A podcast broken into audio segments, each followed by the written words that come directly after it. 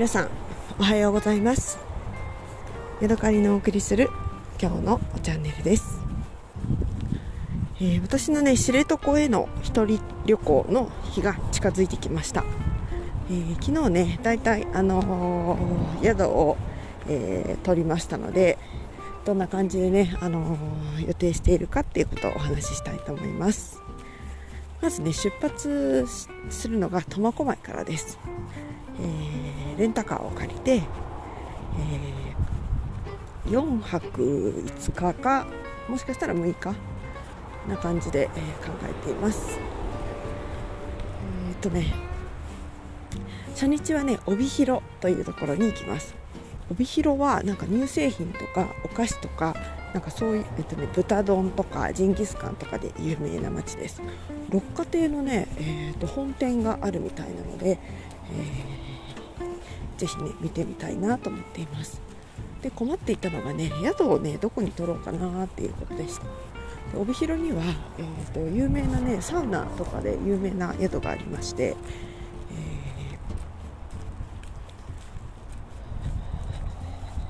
そこをね結構気になってたんですけれどもまあ今じゃなくてもねまた今度行けばいいかということで今回は、えー、と安めのね、あのー、ビジネスえホテルで、えー、くらあの過ごすことにしました。今ね私の目の前に2匹の犬がねあの元気に走り回っています、えー、黒いね多分ラブラドールレトリバーだと思ってふさふさして、えー、綺麗なワンちゃんなんですけれども、え、昔ねあのー、なんていうのかな。あの馬の牧場だったところで柵があるんですね。なのでそこにあの2匹の、ね、犬をね離して今なんだろうなそこの持ち主なのかな。それともただただただ通りかかった人なのか分かんないけどね元気に2匹の犬をね走らせているオーナーさんがいますね。車で連れてきたみたい。なこんな大きなね牧場の中を走ってる犬ってなかなか見ることができないのでねなんかすごく私には貴重な風景のように思えてね目が離せない。2匹の黒いラブラドールが広い牧場のまっすぐな野原の中をね楽しそうに猛ダッシュしていますね。良い風景です。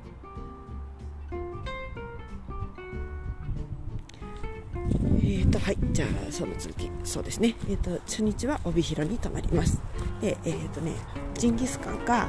それからインディアンっていうところのカレーかそれからえーとね豚丼なんかをね食べたいなと思っています。あとケーキ屋さんも行きたいしね。多分全部は無理ですね。はい、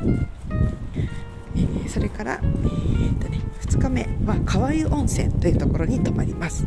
硫黄山というねあの山があってそこがね結構なんかこうボコボコボコボコ湧いてるようなすごくねダイナミックな、あのー、地球の息吹を感じられるところらしくてで阿寒湖がね近くにあるのでその阿寒湖と硫黄山をね組み合わせて見るっていうのが、まあ、定番的な感じだったので、えー、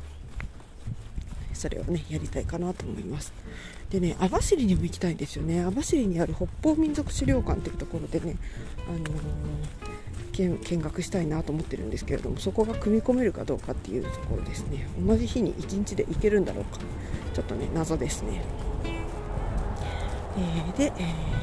ーと、その日は川湯温泉に泊まってここはね2泊3日、えーと、2食付きのね、えーと、夜ご飯も朝ごはんもそこで食べるっていう感じで、えー、予約をしました。それからねその次の日はね午後から、えー、知床クルーズの予約を取りました。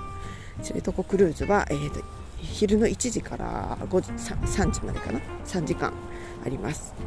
えー、で午前中にもしかしたらその網走に行ってでそれから知床の方へね走るかもしれない。ただねそんなに時間あるのかな？怪しいですけれども、え、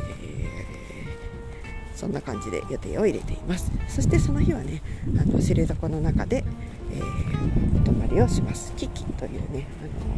あのお宿に泊まります。結構新しくて、ね、綺麗めなお宿なので楽しみにしています。それから、えーと、キキで泊まってその次を、ね、午前中は、えーと、原生林を歩くハイキングツアーっていうのを申し込みしました。でガイドさんからもあの承りましたの連絡が来たので、ね、天気がいいといいなと思って楽しみにしています。ただね ちょっと私一つあの何も考えてなかったんですけど、えーと、トレッキングシューズだったら大丈夫ですよ。長靴まではいりませんみたいなことが書いてあってトレッキングシューズなんて持ってないんですよね。スニーカーしかない。だからどうしたもんかなと思って、えー、まあ、最悪長靴が借りれるらしいので長靴借りて歩こうかな。持っていこうかなと思うんですけれどもでもねちょっと荷物になるしね。その日だけなんで長靴を借りた方がいいかなっていうことをちょっと考えていました。はい。で、えー、そうですね。ハイキングを午前中にしてでそれから、え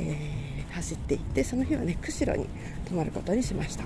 釧路にあるね道民系の、えー、お宿ラビスタっていうお宿があるのでそこで、えー、朝食バイキング